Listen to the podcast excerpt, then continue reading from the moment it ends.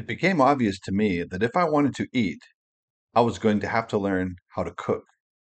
Why is that such a daunting task? Up next on the Crossing Ideas podcast.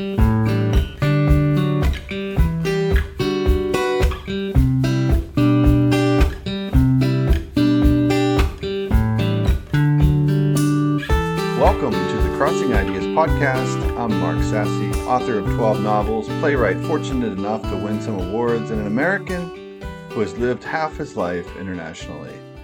I've decided to use those experiences in this podcast as a lens of looking at the world of today.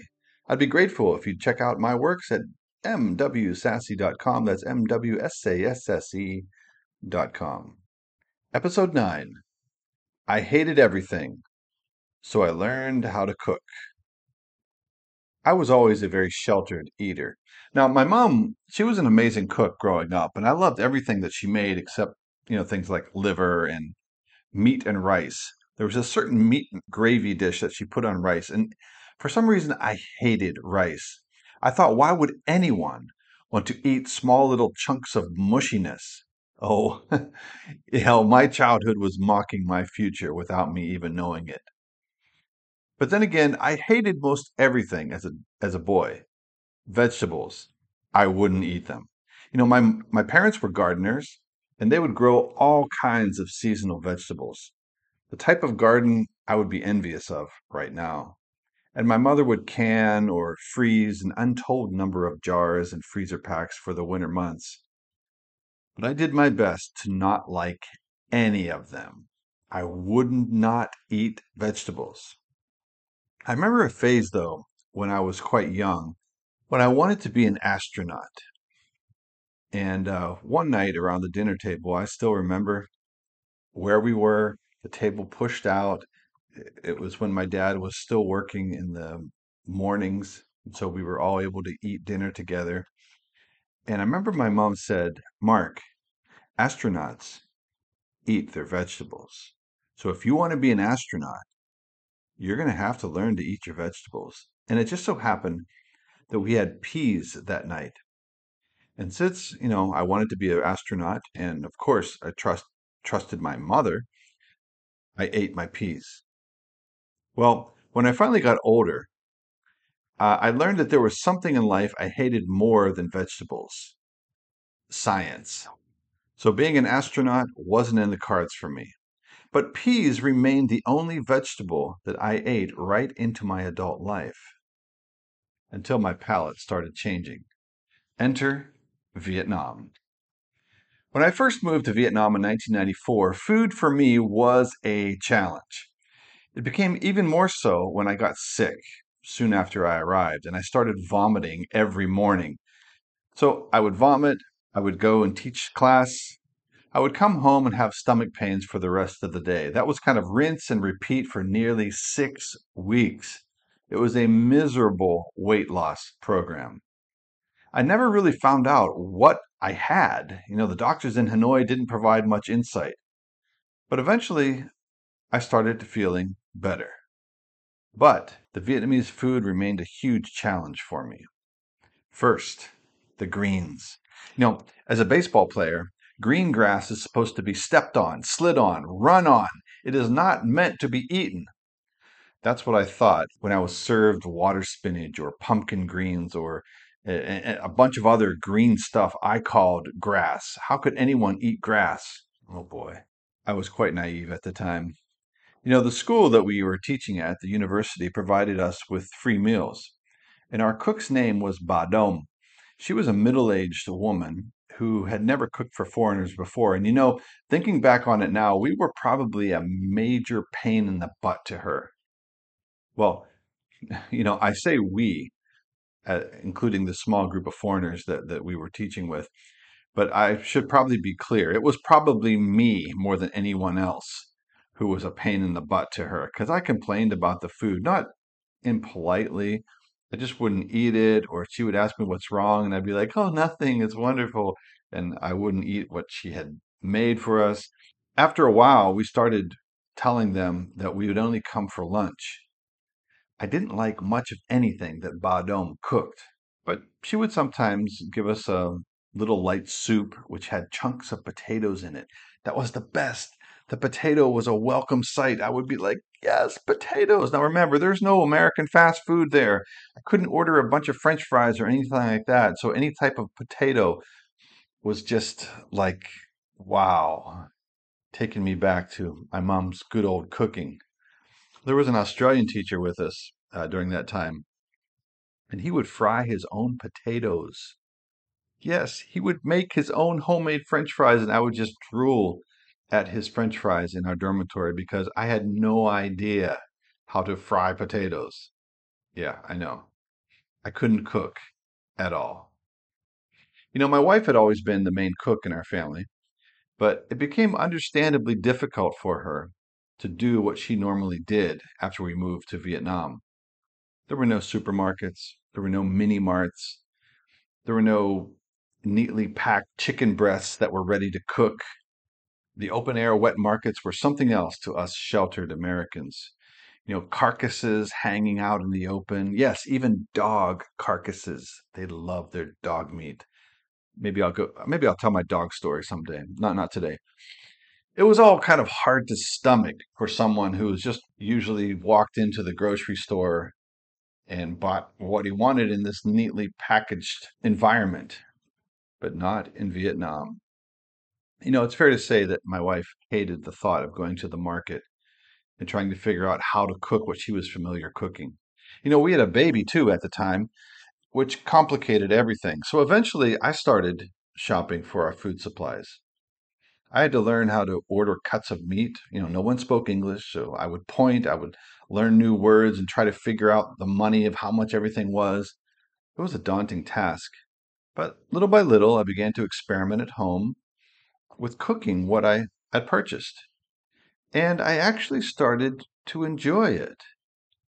That was the beginning of a 30 year transformation from a young adult who had no skills in the kitchen whatsoever and hated most foods other than McDonald's to becoming a fairly proficient cook who has taught cooking clubs and loves every single vegetable out there. Yes, even the greens.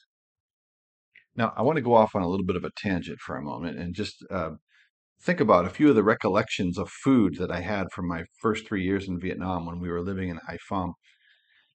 And I have this image of orange wrappers, not, not, not like orange the fruit, like the color, wrappers of food which are colored orange. Okay, so picture in your mind a Reese's peanut butter cup.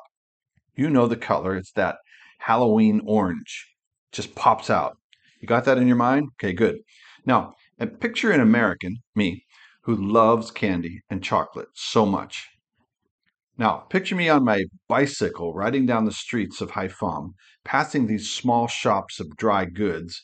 They had all, all these snacks and things that were stacked up outside on these little shelves and whatnot. Then I would suddenly see that color, that orange Reese's color. And I thought, could it be? No. Could it be? And I jumped off my bike and I would run to the packaging, hoping with every breath within me that this remote little shop somehow had a shipment of Hershey's candies just for my benefit. And every time Every single time I would be disappointed when the wrapper turned out to be some cracker from China or some prawn snack or something like that. It was cruel. It was mighty cruel displaying that Reese's orange so vividly on the sides of the street, allowing me to experience so much hope only to be crushed time and time again. You know, 11 years in Vietnam and I never once saw a Reese's peanut butter cup. But I was allured into many shops by the orange packaging. That's how desperate I was at times for normal, quote, normal food that I was used to, and especially those little snacks. Let's talk about cheese for a minute. Now, on arrival in Haiphong, the only type of cheese that we could find was this laughing cow processed cheese spread from France. You know, it came in these little round packs. It was the kind of cheese that didn't need to be refrigerated, you know, fake cheese. One day, out of desperation, we tried to make pizza with laughing cow cheese. You know how you put like these uh, chunks of buffalo mozzarella on a pizza and it melts and it's just wonderful? Well, I, well, you know, we thought, you know, these are chunks of cheese too. Perhaps, you know, laughing cow on top of our pizza would be tremendous. Well, I will say that it made us laugh because it was incredibly nasty. And so it was a tough thing living without cheese until one day I was riding in town and I made an amazing discovery. I saw on a window display a large round package, huge, round. It, I went up and discovered to my amazement that it was cheese, Gouda, in fact. And at that time, I had never heard of Gouda cheese, didn't know it was from the Netherlands, but it had the look of real cheese. So I brought it home, tried it, and we were ecstatic. We had found real cheese locally. It was amazing. We tried it on pizza, and friends, let me tell you, if you haven't had Gouda on pizza, do it. It is so delicious. For years and years, Gouda became our go to for making pizza. Well, mainly because that's the only cheese that was available, but delicious. And even today, it's not unheard of for me to take a three cheese blend for pizza using mozzarella, parmesan, and Gouda. It's absolutely delicious. And I never would have known that without my experiences in Vietnam. My cooking skills continued to expand. When we moved to Nguyen a few years, a few years later, Nguyen, 60 miles north of Hanoi, we had a flat roof on our house, which seemed to me to be the perfect spot to put a barbecue grill, which of course didn't exist in Vietnam at the time. So I had to be resourceful. I went to the market one day and bought a pig trough. Uh, then I found some sort of grate and also found a place to buy locally produced chunked charcoal. I was all set. I went to the market, bought a whole rack of ribs, and spent the day barbecuing it on the grill. Now, Vietnamese eat, eat a lot of pork and a lot of pork ribs, so that was nothing new, but they always cut it in small chunks, not, not in like these massive, you know, full racks of ribs that the Americans are used to barbecuing. So I invited my friend over to try the American barbecue for the first time, and we ate on the roof, sitting on straw mats with large chunks of ribs in our hands. It was wonderful, and my friend liked it a lot.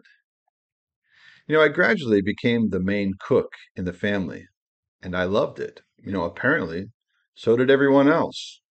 Nobody was clamoring for me to stop cooking. So I figured out that skills are acquired when, one, there is a genuine need, like in this case, I needed to eat, so I needed to learn how to cook, or two, when there is a genuine interest.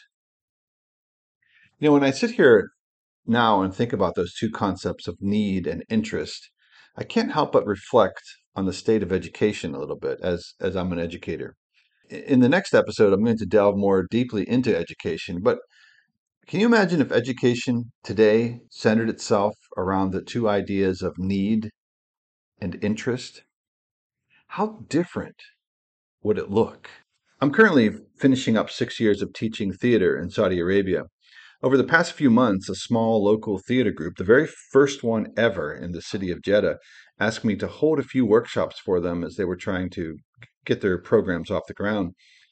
And I've taught two multi week programs to mainly young adults. And let me tell you, the teaching experience at that place is day and night when compared to my secondary school teaching, where I've taught, you know, for the past six years. In these workshops, the students have genuine interest in what I have to teach them. They are highly motivated.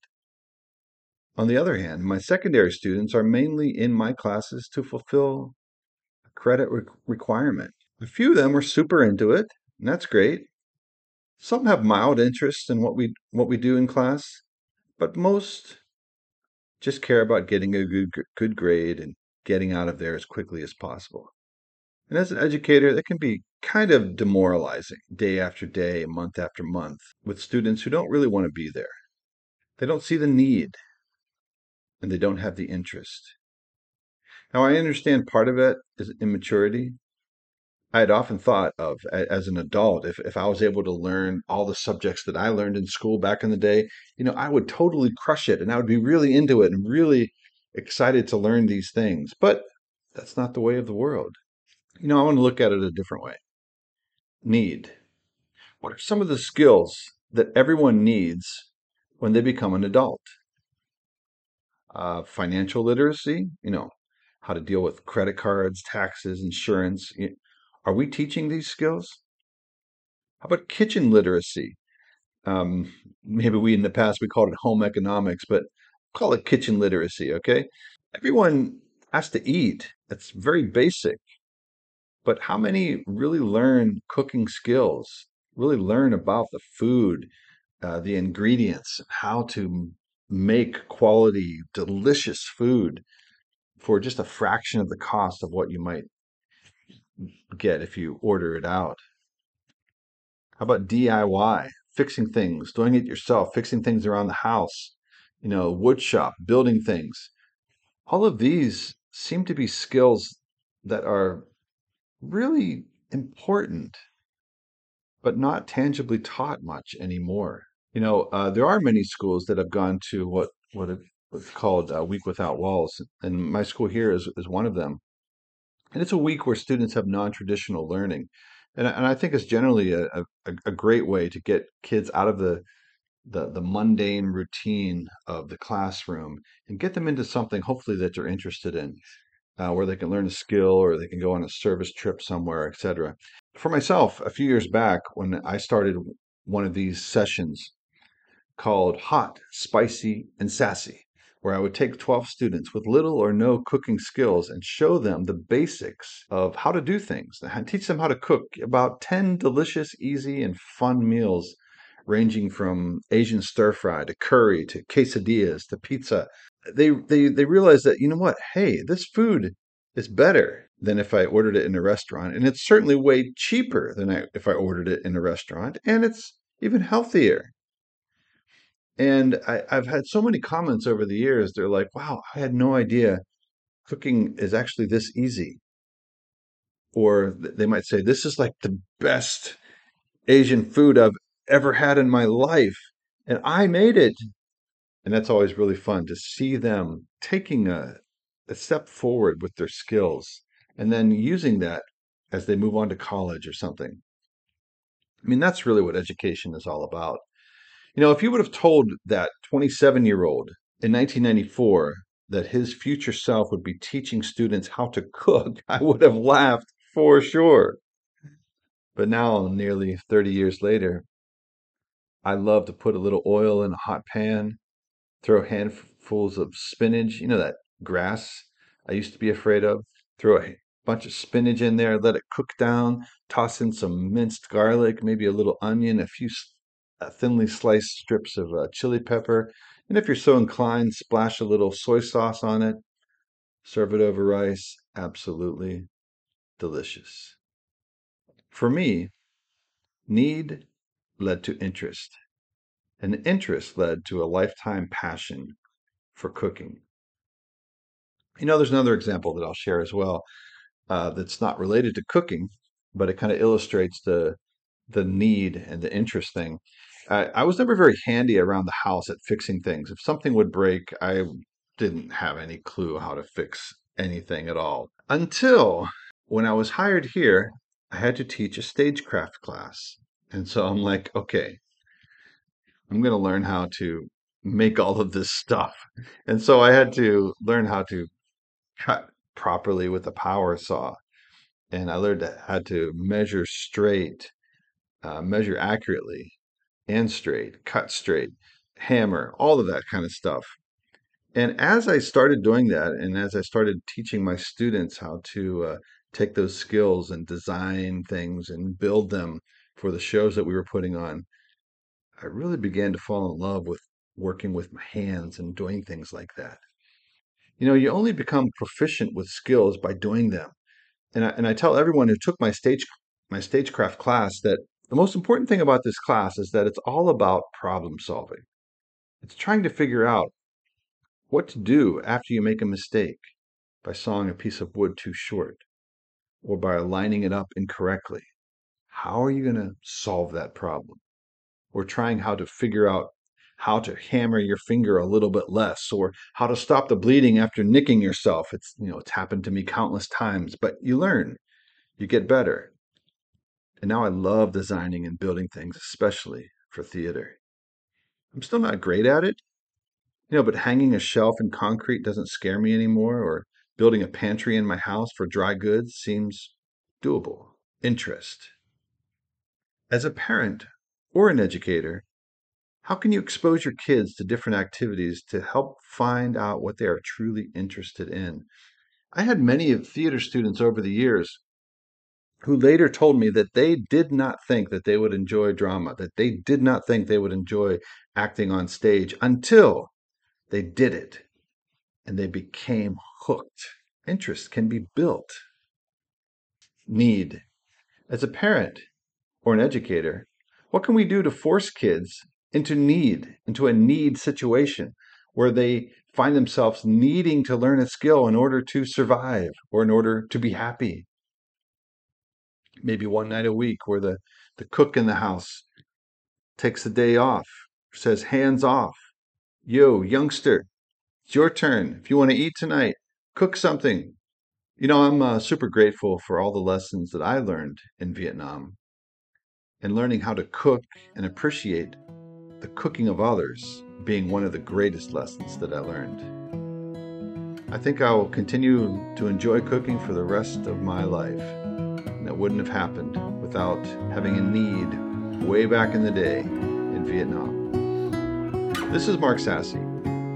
Thanks for listening to the Crossing Ideas podcast. Up next in episode 10 Education in a Remote Valley. That's up next on the Crossing Ideas podcast. Remember to subscribe, follow to automatically receive future episodes. I'd love to hear your comments. And lastly, thanks for listening.